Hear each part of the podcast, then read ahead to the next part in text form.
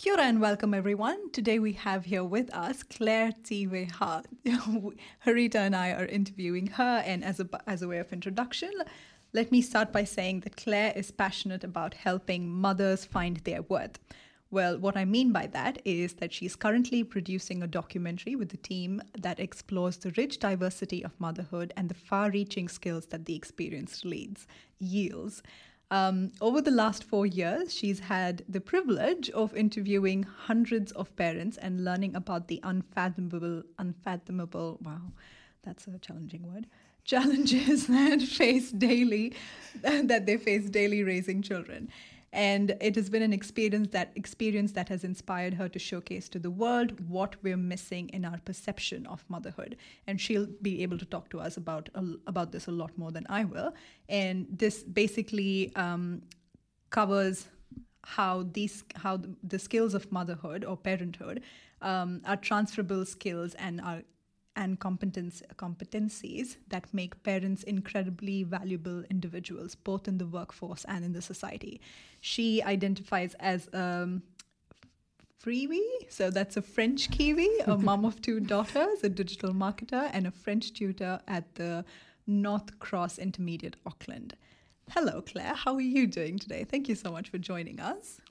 Kia ora, ladies, and thank you for having me today. Very grateful to be with you.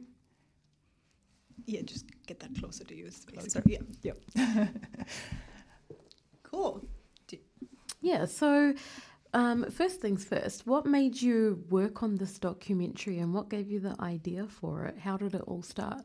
Right. So I kept bouncing off obviously this question when you sent it. And the only thing I can point out is like what made it start um, as cheesy as it may sound, was ultimately serendipity. It is at least the thread, the connection between all the events that took place mm. to hmm. lead me to work on a documentary right now. Um, the reality is my thoughts in regards to motherhood, and it's quite an ironic situation where, like most in the Western world, it wasn't something to aspire for.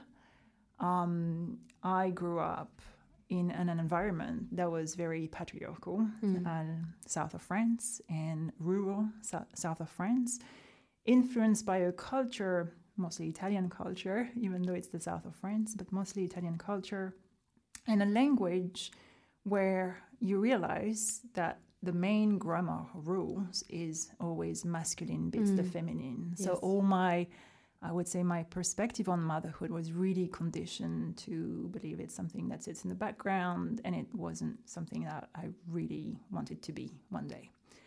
Um, so, this is how my journey basically started an approach and perspective on motherhood. So, it's quite ironic to end up doing a good documentary to showcase all the benefits from the experience. Yeah.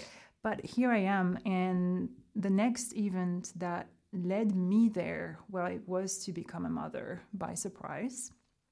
I um, I didn't plan on it, also because I have a condition called PCOS, polycystic mm. ovarian syndrome, and the chances for me to become pregnant were remote, mm. which I mm. was perfectly happy and fine with this idea. Um, but yeah, one day it happened, and um, it took place at a time when I was just about to move to New Zealand. So I was living in the UK and two weeks away from making a big move to New Zealand with a man I just met a year ago, wow. a year before that. So it was, yeah, it didn't happen at a at a good timing. It didn't feel like it was good timing to become a mom.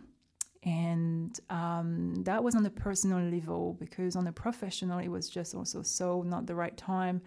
I just started co-founding a mobile app venture, and in tech world, becoming a mom was just like mm. that's not fitting. Mm. Um, so the most sensible thought and reaction I had at the time was to go through an abortion process. Mm. I ended up in an abortion clinic. This is how, unfortunately, motherhood started. And um, after uh, several meetings, I just couldn't go through with it. I was left just before the pre surgery meeting um, with the feeling that I may commit a big mistake. I may regret it. What if one day I want to become a mom? And it's not happening. Um, I had enough people struggling with fertility issues that I knew what it could represent and how it could haunt me. So I decided not to go through with it. I decided to jump on that plane and to arrive in New Zealand and to embrace the experience, uh, kind of. Because, in all honesty, even though when I think about, you know, what are the big proud achievement that I made, yes, giving birth was amazing, raising and keeping alive two children, fantastic.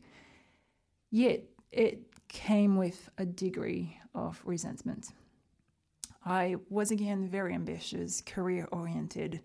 And when you end up on the couch most of the day, mm. breastfeeding, changing nappies, and just your world evolve around a child, it was very hard for me to see, wow, I'm building myself up through this experience. It was the reverse. And um, yeah, so I it came with that resentment.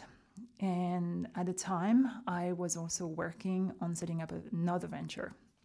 And for that venture, I had to conduct a lot of market research, interviewing parents and moms essentially on what were their biggest challenge, what they had to overcome, how did they overcome that challenge? That was always the question that I was asking. They helped me to realize that the challenge, the skills that they had to build to overcome those challenges were very powerful.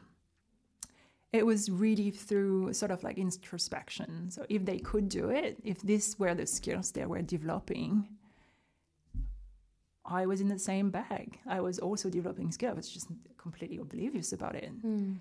So it was a real like self therapy to run those interviews and to realize, wow, I'm getting a lot more from this motherhood experience than I thought, thought, it would be. And when you've got that sort of epiphany, you're like, what if I'm, you know, that realization would help others because it ultimately diminished my resentment towards the experience. And then instead of thinking, oh, I need to build a business, oh, I need to be this and that career, I need to go back into work, I need to do this. Suddenly I was like, okay, maybe I just accept it. You know, mm-hmm. maybe I just yeah, I take a year off and I and I raise my child instead of running after a career. That you know what, maybe it will come because I'm building those skills and those skills will matter in the workforce or mm. in a venture that I decide to set up. Um, that's how it came about in regard through motherhood. This what came after to come to a documentary. It is real serendipity again because I kind of pitched the idea to the partners, the yeah. team that was initially working with me on the venture, that this kind of thought, the change of perspective on motherhood, what could we do to bring it to scale, yeah. to recognize it, but at scale, not just us, not just through an academic paper, not just for the elite, what could be done? And mm. I was like, well, documentary would be fantastic a documentary can approach so many people. Um, but that was more for fantasy. Um, none of us had any background in filmmaking or any remote connection in the industry. So it was only by luck, a week after bringing up this idea, that I bumped into who would become now our film director, AJ Reed, um, who made it a reality. It was, I approached him through extra work that I was doing on the Lord of the Ring again oh, as cool. a as just as a side yeah. thing that a friend of mine registered me into. Yeah, yeah. Claire, you just need to get out of the house. And, okay, oh, that's a great way to do it. let's do something different. Yeah. so she booked me into those Lord of the Ring, and yeah, got on a set. Literally a week after having that conversation with my partners, and the first person I started to talk to was AJ. Um, in learning that he was a documentary filmmaker, award-winning documentary filmmaker, I obviously immediately jumped on him and say, "Can I ask you some question? Yeah. Uh, do you mind if I, you know, take you for coffee and just explore?" And I kind of um, grabbed him into the project. He became really interested in it and involved, and decided to be our filmmaker.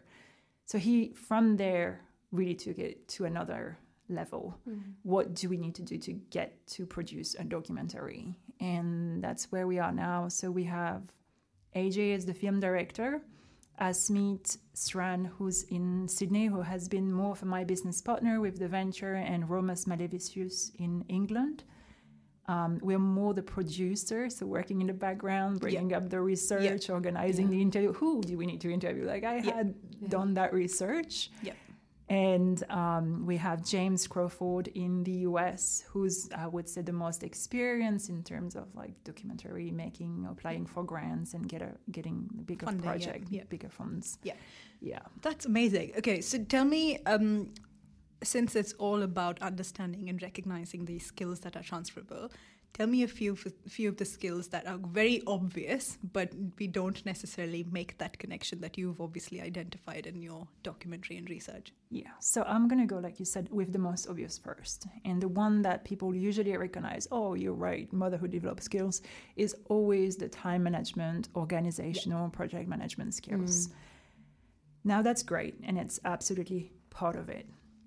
In my personal journey, I drew parallels with entrepreneurial skills. Simply because I was raising, I was starting a startup at the time, a venture, and I kind of became obsessed with the fact that I was very good at recognizing the value in entrepreneurial skills, but very poor at recognizing the value of the skills from motherhood. Yep. Yet they were very similar. Yeah. Yeah. Their time management, organizational skills, um, problem solving as well.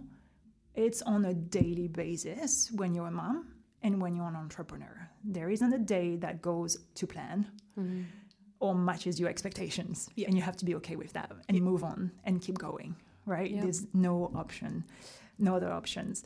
So these are the most. Sorry, I'm trying to bring back my notes. I know where it went. Um, yeah, these are the most obvious skills. What the research and interviews, particularly with the mom, pushed me to explore and reveal was the less obvious skills, and in fact, the most in demand skills. I, for example, interviewed um, women entrepreneur, a Taiwanese women entrepreneur, very successful. She didn't need motherhood to be a successful entrepreneur or human in society. She was already there. When I asked the question, what sort of entrepreneurial skills you think motherhood has helped you to strengthen, her answer was empathy. She couldn't mm. think of anything less. Empathy, she never really had any in from her culture. It's something, especially in the work environment, there's very little room for Yeah. it. Going through motherhood helped her accepting that other people go through challenges as well, and we can manage that. And it helped her become a better leader of her own venture because of that. If she didn't have had motherhood, it, she would not have built that sort of empathy towards the people she led. Um, so that was a fascinating one. Creativity is the other one that I come back to. Um, creativity, gosh, especially with the pandemic we just passed, being in lockdown, Yeah. How to keep your kids occupied. how to keep your kids occupied. You've got to build a creative Yeah. brain Yeah. for it. Um, so that's that's the other non-recognized. The um, the one also I felt personally was like what motherhood really taught me as a skill that I didn't have in the past, that I really lacked in the past, and that helped me to be a better entrepreneur. And it sounds crazy, it's not oftentimes an entrepreneurial skills that we mention, but it's self care. And I was a workaholic before. I was perfectly fine working all the time to my own detriment. I ended up three times in hospital because of that um, under the age of 30. I was overworked. Mm. Being a mother, you can't afford that. Being a mother taught me that I had absolutely to learn how to take care of myself, how to put certain boundaries, how to look after myself. And prioritize that because And it I- depends. Yeah. Mm. Absolutely. Yeah. How to prioritize. It's very easy when you're a mom to put the children first, and you see it, especially when in interviews, many women, it's oftentimes, oh, I'm the martyr. I put my Yeah, needs, yeah, yeah. self-sacrificing. it's You don't okay to pay Yeah. uh, for a seven hundred dollars stroller so my kid can have a really good ride, but it's not okay for me to have a massage or Yeah. to have a personal trainer postpartum so I can recover my pelvic floor. It's so common. It's so common. Um, in my in my personal journey, it was really important because I was here as an immigrant. I didn't have any family to help me raise my children. Hmm. And when it clicked that if something happened to you, your children are on hmm. their own. yeah, they're Yep. dependent on you. You have to Exactly. now. Yeah. Suddenly you start taking care of yourself. Yeah. That's a great motivation. and that's when, you know, looking at the entrepreneurial journey, the one that I studied before kids and the one I studied when I had kid is very different. It's two worlds apart. One, I was absolutely burnt out, working 24 7, non-stop my head into it. This one, it's a lot more of an organic journey. Yeah. Mm. It's happening when it needs to happen. And it's not at the detriment of my own health or my family. Yeah. And I learned to put those boundaries thanks to motherhood. So it's not a skill that we necessarily think about Yep. as an entrepreneur, but it needs to be part of the equation if we want to run something success- successfully. So can I add like follow up to that? But so I know you mentioned motherhood and um, obviously you know with, with we're assuming again that uh, the mother is like the most um, the primary caregiver, Yeah. and again in a traditional setting the father or you know the male parent kind of goes back to work and just kind of Yeah. resumes your life as normal Mm. well almost not necessarily all the time um, have you also looked at what role does the father play or does like uh, have you interviewed people who uh, oh, sorry men who've kind of taken on that role of being the primary caregiver at home and have they have you had drawn parallels around those two experiences Absolutely, 100%. And um, don't ask me, you know, to bring up all the data or all the evidences. I'm going to say, watch the documentary when it Right. comes out. right It was very, very important to me Yeah. to bring up the father's perspective, Yeah. Good. to, fa- to bring the father's impact in that journey. It's not a job done on your own. Yeah. Um, s- in some cases it is, but if the father is Yeah. there and he can take on certain um, roles in raising yeah. the children, Yeah. it benefits both of us. Yeah. Um, and I, it was necessary to also make that documentary with a male perspective for that reason. So we are sure to demonstrate what's the impact when the man is engaged. And I'd like to say that it doesn't like somehow you we shouldn't does it matter what your gender is? Yeah. Right? Because ultimately it's an experience Mm. 100% you're going through. Does your gender or what you assimilate assimilate yourself to matters when it's an experience where you're learning skills? Mm. Yep. It completely doesn't. Yep. Right. Um, so yeah, that was um, that's fascinating thank you So, in terms of your documentary, how far and wide has your research gone? Like, are you only focusing on New Zealand women, or is this a global project? And how many people have you interviewed so far? right. So as an immigrant, again, um, limiting myself to New Zealand was impossible. I also come uh, from a multicultural background personally, and I always thought that's a benefit and not a disadvantage. yeah. And we need to be able, as human species, in order to work together, to recognize these things like multicultural approach to something. And when it comes to motherhood, so when I studied the research, it was really outside of the New Zealand boundaries because my network was non existent here in New mm. Zealand in comparison to the UK, France, the US, Australia, Japan. Like I had people from all across the world that I could interview and reach out to to ask those questions.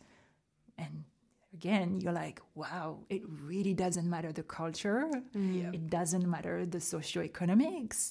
We are all going yeah. through a challenging, very challenging experience. Some would qualify it as the most challenging experience they had. And we are all learning skills, right? Um, So the research took, I would say, a wider perspective when I started it.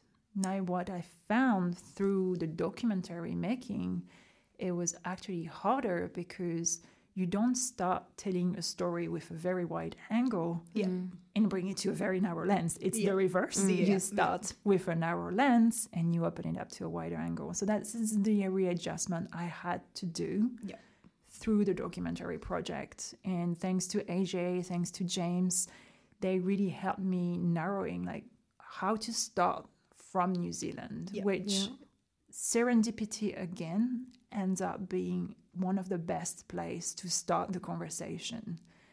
We have here in Aotearoa, New Zealand, access and exposure to an indigenous culture that reached higher gender equity than we ever had in our Western world. You can see it through their history. Women could be chiefs. You can see it through their rituals. Yeah. You can see it through their language. There's no she or he. Mm.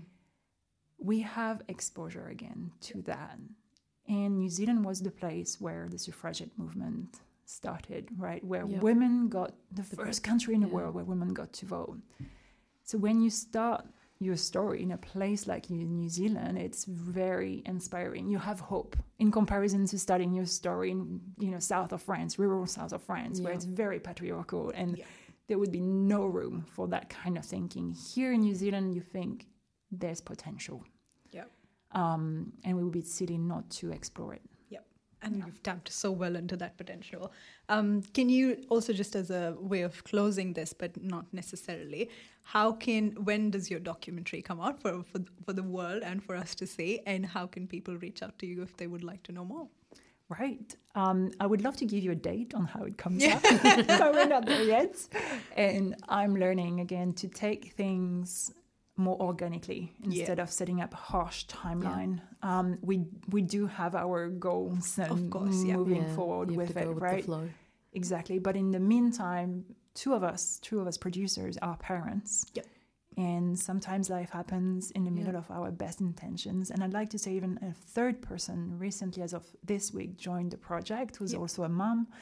Um, you just can't expect and push people to their exhaustion when you have just because of a yeah. timeline, just because of a deadline. It's it's impossible. So we don't have a date yet. What we hope is in the very near future, like one, Yep. two years max, Yep. right?